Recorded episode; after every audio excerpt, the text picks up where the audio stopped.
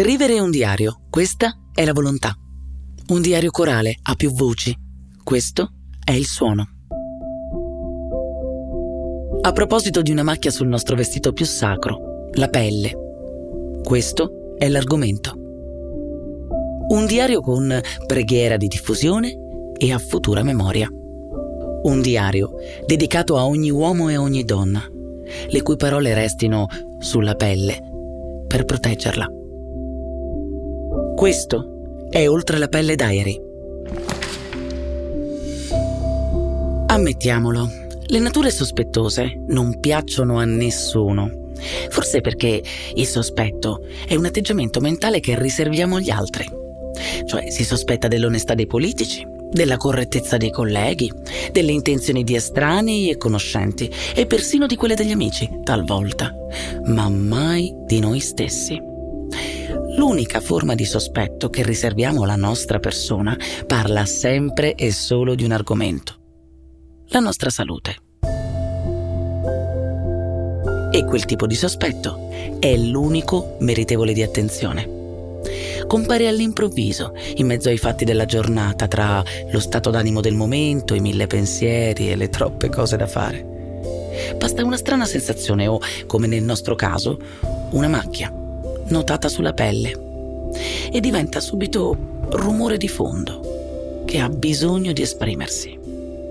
I pazienti che hanno ricevuto la diagnosi di melanoma ci hanno raccontato di come, in primissima battuta, ne hanno parlato alle persone vicine, colleghi, amici, partner, qualcuno della loro famiglia, chiedendo quasi più rassicurazione che conoscenza perché per quella eh, serve un dermatologo. Tuttavia è legittimo e mai sbagliato confidarsi con la nostra rete privata. Si dice sempre che bisogna ascoltare il nostro corpo, no? Ecco, se c'è una cosa che le storie dei pazienti affetti da melanoma insegnano è che bisognerebbe anche osservarlo il nostro corpo e lasciarlo osservare dai nostri cari e fare lo stesso con loro. Sempre. Diventare così custodi l'uno dell'altra. Oltre la pelle Diary. Sono Monica Forchetta, ho 37 anni, vivo a Ladispoli, in provincia di Roma, una bellissima città di mare e oggi sono qui con voi per raccontarvi la mia storia.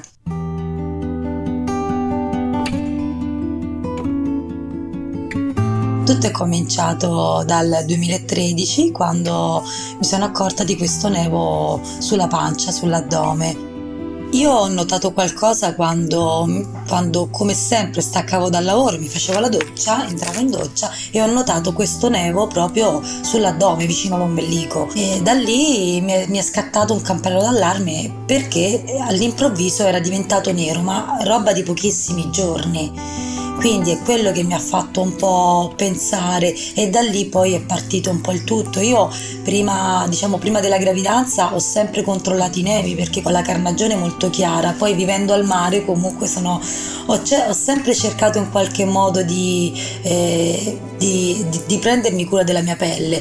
Poi, eh, come dicevo prima, con la gravidanza comunque si passa un po' in secondo piano la prima cosa che ho fatto ovviamente ho deciso di, di, andarmi a controllare, cioè nel senso qualcosa, questo campanello era talmente forte che ho preso subito un appuntamento. Mi ricordo che l'appuntamento l'ho avuto due o tre giorni dopo, diciamo, essermi accorta di questo nevo che era cambiato. Mentre al lavoro ne parlavo un po' con, con, con le mie colleghe, andavamo a cercare un po' di informazioni e devo dire che è vero che io quello che consiglio sempre è di non andare a cercare informazioni su Dr. Google e sono stata la prima ad averlo fatto e, e, quindi potete immaginare che cosa ho trovato.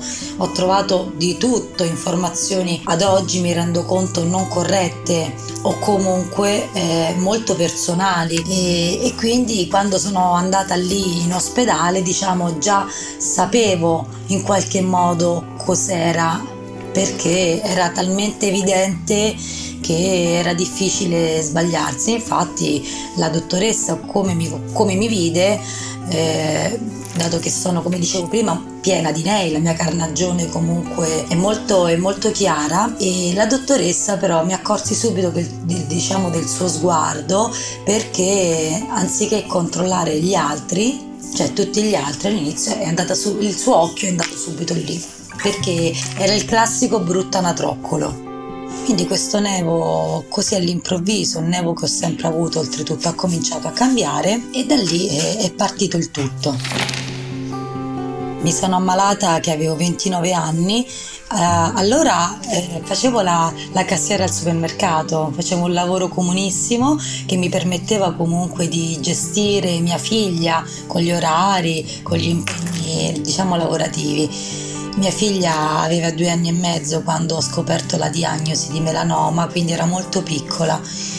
Guardando il prima e il dopo, sicuramente era una persona, tra virgolette, egoista, non so se, se rende, nel senso che comunque pensavo a quella che era la mia vita, eh, ovviamente della mia famiglia, ma non mi soffermavo magari al, alla malattia, a quello che potrebbero essere eh, diciamo le malattie. Quindi eh, ho pensato, mai pensato di dover affrontare una diagnosi del genere. Si pensa sempre, a me tanto non succede, non se ne parlava così molto di melanoma, fortunatamente adesso se ne parla e, e, e riusciamo in qualche modo a prenderlo in tempo, però quando è successo a me ancora, ancora se ne parlava molto poco.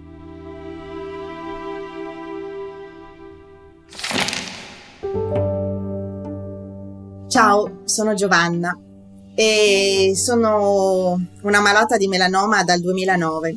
E io di professione faccio la restauratrice, per cui sono già fortunata perché lavoro con il bello e quindi il bello, diciamo, mi ha aiutato ad affrontare eh, la vita, ad affrontare anche questo cambiamento della mia vita. La diagnosi di melanoma è arrivata mm, così, a ciel sereno, quando io non sapevo nemmeno che cos'era un melanoma.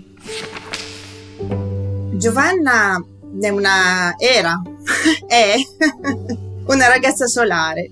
Ho sempre vissuto serenamente il mio rapporto, diciamo, con la natura, quindi con il sole, con, con la luce, con l'aria aperta. Questo mi ha portato a scoprire com'era la mia pelle. Imparando a guardare la mia pelle, ho capito anche quali erano eh, le, le mutazioni che si sono verificate nella pelle.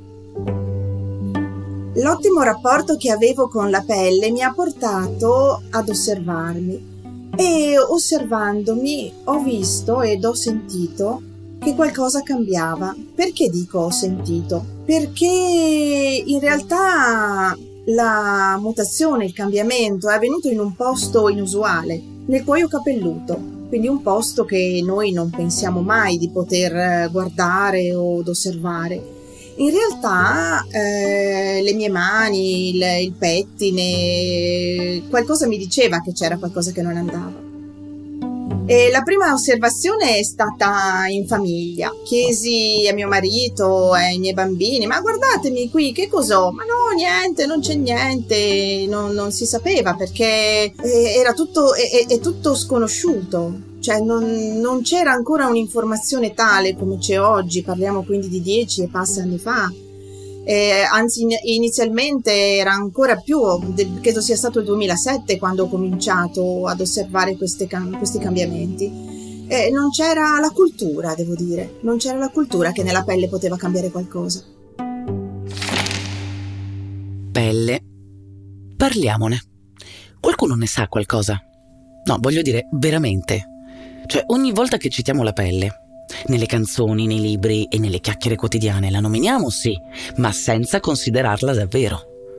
Simpatico a pelle, chiarissimo a tutti il senso, eh, ma di preciso, cosa ci svela della pelle? Pelle d'oca. In questo caso parliamo della pelle, sì, e anche dei brividi, ma ancora una volta, qualcuno ne sa di più? Io non riesco a comprendere come della pelle, cioè del nostro abito naturale, si parli così poco e si sappia così poco. La pelle è per lo più relegata al ruolo di metafora, fateci caso. dei nostri sensi, dell'importanza di ciò che ci accade o più semplicemente di istinti, passioni, vanità, amori, ricordi. Sulla pelle è scritta la nostra vita, già, ma di questo abito, del suo tessuto, della sua trama e della sua salute non ci occupiamo mai. Al di fuori della metafora, io della pelle, per esempio, so da sempre una sola cosa. Le voglie. Io ne ho una. Nonna non aveva dubbi, eh? Era una voglia di caffè latte. A sentire lei, i desideri della mamma in attesa, che non venivano soddisfatti in fretta, si stampavano sul bambino e più precisamente sulla parte del corpo che la madre toccava mentre sentiva quel desiderio. Da qui il nome di voglia. È come una favola. La voglia, per forma e colore, avrebbe ricordato il cibo o la bevanda in questione. Punto. Questa è l'unica macchia di cui io ho sentito parlare fin da piccola. Nemmeno una breve leggenda sui neni, ma nemmeno una battuta, un proverbio, qualcosa. Ora, ammetto che fantasticare di mia madre, impossibilitata ad avere una semplice tazza di caffè e latte, mi ha sempre strappato un sorriso. Tuttavia, credo che sia altra l'informazione di cui non si dovrebbe mai fare a meno. Mi chiamo Giuseppe Argenziano, lavoro come professore di dermatologia all'Università della Campania Luigi Vanvitelli a Napoli. La pelle che cos'è? La pelle è un organo, cioè è, è come il cuore, come il fegato, è come il cervello, è come i polmoni eh, ed è l'organo più grande del, del, nostro corpo, eh, il più grande in assoluto, molto più grande del fegato, del polmone o del cervello. E, ehm, due metri quadri, pensa. E eh, assolve a tantissime funzioni, ovviamente la prima è quella di eh, eh, coprire, fare una barriera del nostro organismo, la funzione di barriera, e poi e poi fa tante altre cose, ci fa eh, eh, abbassare la temperatura, quando sudiamo significa che il nostro corpo ha raggiunto una temperatura troppo elevata e quindi sudiamo affinché il corpo possa abbassare la temperatura, produce eh, sostanze, produce vitamine, produce la vitamina D ad esempio e tante altre cose, quindi direi che la pelle è un organo molto interessante. Più grande di ogni altro organo, con un'estensione di 2 metri quadri la prima informazione che ho sulla pelle la appunto qui, su questo diario. E come si fa a controllare un organo così grande? Per controllare i nei un dermatologo deve usare sostanzialmente due cose. La prima il proprio occhio, anzi io direi tre. La prima l'occhio, la seconda il cervello e la terza è lo strumento che si chiama dermatoscopio, che ci consente di vedere cose che a occhio nudo non si riescono a vedere. Mettendo assieme queste cose, quindi il cervello, il nostro ragionamento, l'occhio che vede eh, la lesione, vede il tipo di pelle, vede se ci sono altri nei, eccetera, e il dermatoscopio che ci fa vedere eh, tante piccole cose che differenziano un neo da un melanoma, a quel punto riusciamo a ottimizzare il nostro lavoro e a eh, distinguere quello che è buono da quello che è cattivo quasi tutti gli esami che i dermatologi eseguono sono indolore e insapore, sono assolutamente privi di qualsiasi pericolosità, eh, in particolare l'esame, l'esame, clinico, cioè l'esame eh, dell'osservazione del paziente, così come l'esame demoscopico, sono assolutamente non invasivi. E poi ci sono altri esami che in realtà un po' di invasività ce l'hanno, come ad esempio la biopsia. La biopsia della pelle eh, presuppone una piccola anestesia e poi di un pezzettino, un dadino di pelle che serve per l'analisi istologica. La mappatura dei nei è uno strumento fondamentale oggi eh, che affianca appunto il lavoro de- che facciamo clinico con i pazienti che hanno, che hanno nei, che hanno tumori della pelle, eccetera. Però attenzione, la mappatura è una, un esame che viene riservato a una eh, piccola fascia di pazienti, a una piccola categoria, cioè la, la mappatura eh, è il, eh, significa l'utilizzo l'utilizzo di un computer e di uno strumento digitale che serve per fotografare tutti i nei. Bene, questo eh, strumento noi lo utilizziamo solo in quei pazienti che hanno tanti nei tanti nei e tanti nei irregolari. Allora invece di asportarli perché sono irregolari, li fotografiamo e li controlliamo nel tempo e quindi guardiamo a, a, a video se ci sono delle differenze. Però oggi molti pazienti vengono già da noi dicendo io ho bisogno della mappatura, poi vai a vedere c'hanno tre nei, in quel caso la mappatura non serve. Noi generalmente abbiamo, eh, facciamo in questo modo, eh, la mappatura la facciamo per chi ha molti nei eh, al tempo zero, cioè significa la prima volta che incontriamo il paziente, dopodiché chiediamo al paziente di tornare dopo tre mesi, questo si, si chiama controllo a breve termine, se non ci sono modifiche a tre mesi, come spesso succede fortunatamente, a quel punto i pazienti vanno, ritorneranno o dopo 6 o dopo 12 mesi, a seconda un pochino della situazione individuale se il paziente ha avuto già un melanoma, se il paziente ha molti ne a rischio, e allora in quel caso 6 mesi, altrimenti 12 va anche bene. Quando vediamo un, un neosospetto durante la visita del nostro paziente, a quel punto eh, non, non, dobbiamo fare altro che decidere di asportare quel neo.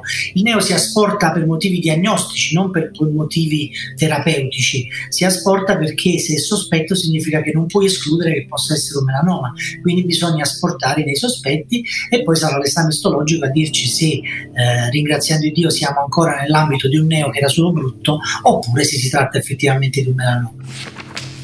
Hai una pelle luminosissima, bella.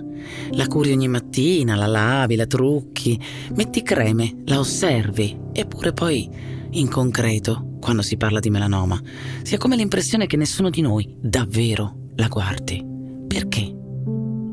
Una persona tende a guardare la pelle solamente dal lato estetico, quindi dal, dal lato, come dire, più eh, sociale, ma fondamentalmente non la si guarda con attenzione e quindi questo ovviamente può essere la causa di ritardi diagnostici, eccetera. Se ho davanti una persona eh, matura, quindi diciamo anziana, va, io ho 54 anni, quindi non posso dire che io sono un anziano, quindi sopra i 60-65, e il problema lì, il problema è che effettivamente sopra quella fascia d'età si, si, guarda pochissimo la pelle e questo è il problema per il quale molti eh, eh, melanomi che diagnostichiamo in questa fascia di età sono già un po' più avanzati rispetto a quelli che guardiamo nelle persone più giovani noi la guardia, guardiamo la pelle solo dal lato estetico, effettivamente è così, però è, è, è, un problema diverso da quello degli anziani, per cui effettivamente il giovane è attento alla bellezza della pelle, ma forse meno attento alla macchiolina, al neo. Poi dipende anche un pochino dalla cultura. Eh, sull'argomento specifico, cioè la cultura del melanoma. Accorgimenti che consiglierei a tutti per prevenire il melanoma. Allora, la prevenzione primaria significa cercare di evitare che si formi il melanoma sulla pelle, ok? Proprio all'inizio, cercare di evitare che si formi il melanoma. E l'unica cosa che possiamo fare per fare questo tipo di prevenzione è la protezione solare, non c'è altro. Ok? Per cui il mio consiglio per tutti, soprattutto per quelli che hanno la pelle chiara come me, è fare protezione solare. Basta questa bronzatura. Le nostre mamme camminavano con l'ombrellino per proteggersi dal sole perché essere abbronzati faceva contadino e, e quindi eh, la bronzatura è solo un fatto di moda, è una moda, non è un, un canone di bellezza assoluto vivere il sole, vivere il mare, vivere la spiaggia, farsi la passeggiata, però poi sedersi all'ombra e comunque ovviamente quando si fa la, la passeggiata o il bagno mettersi la, la protezione totale. A fine visita io dico e scrivo, si consiglia fotoprotezione e autocontrollo. Queste sono le due cose fondamentali. Un neo sospetto è un neo che cambia nel tempo, ma non è che cambia dall'oggi al domani, non è in 24 ore, cambia da un mese all'altro. Cioè, se noi abbiamo l'abitudine dopo la doccia di osservarci, soprattutto se abbiamo un po' di nei, eccetera, eh, vedremo che questo neo da piccolo piccolo diventa più grande nel corso dei mesi. Questo è il segno che ci deve spingere a sentire un dermatologo.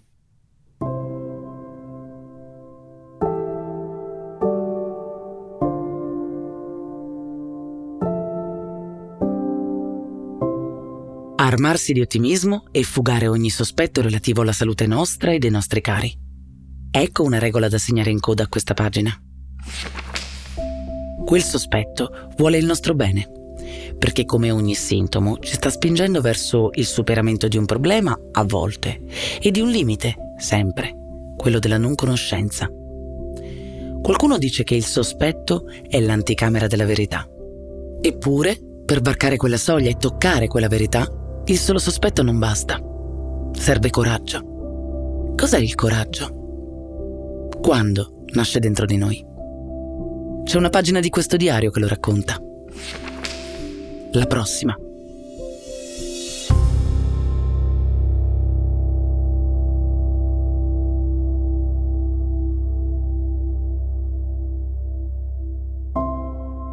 Questo è Oltre la pelle Diary, Storie in ascolto. Un progetto di Novartis per promuovere la conoscenza e la cura del melanoma della pelle, realizzato in collaborazione con Associazione APAIM, Associazione Aimame, Associazione M Rouge, Associazione Mio Melanoma Italia Onlus.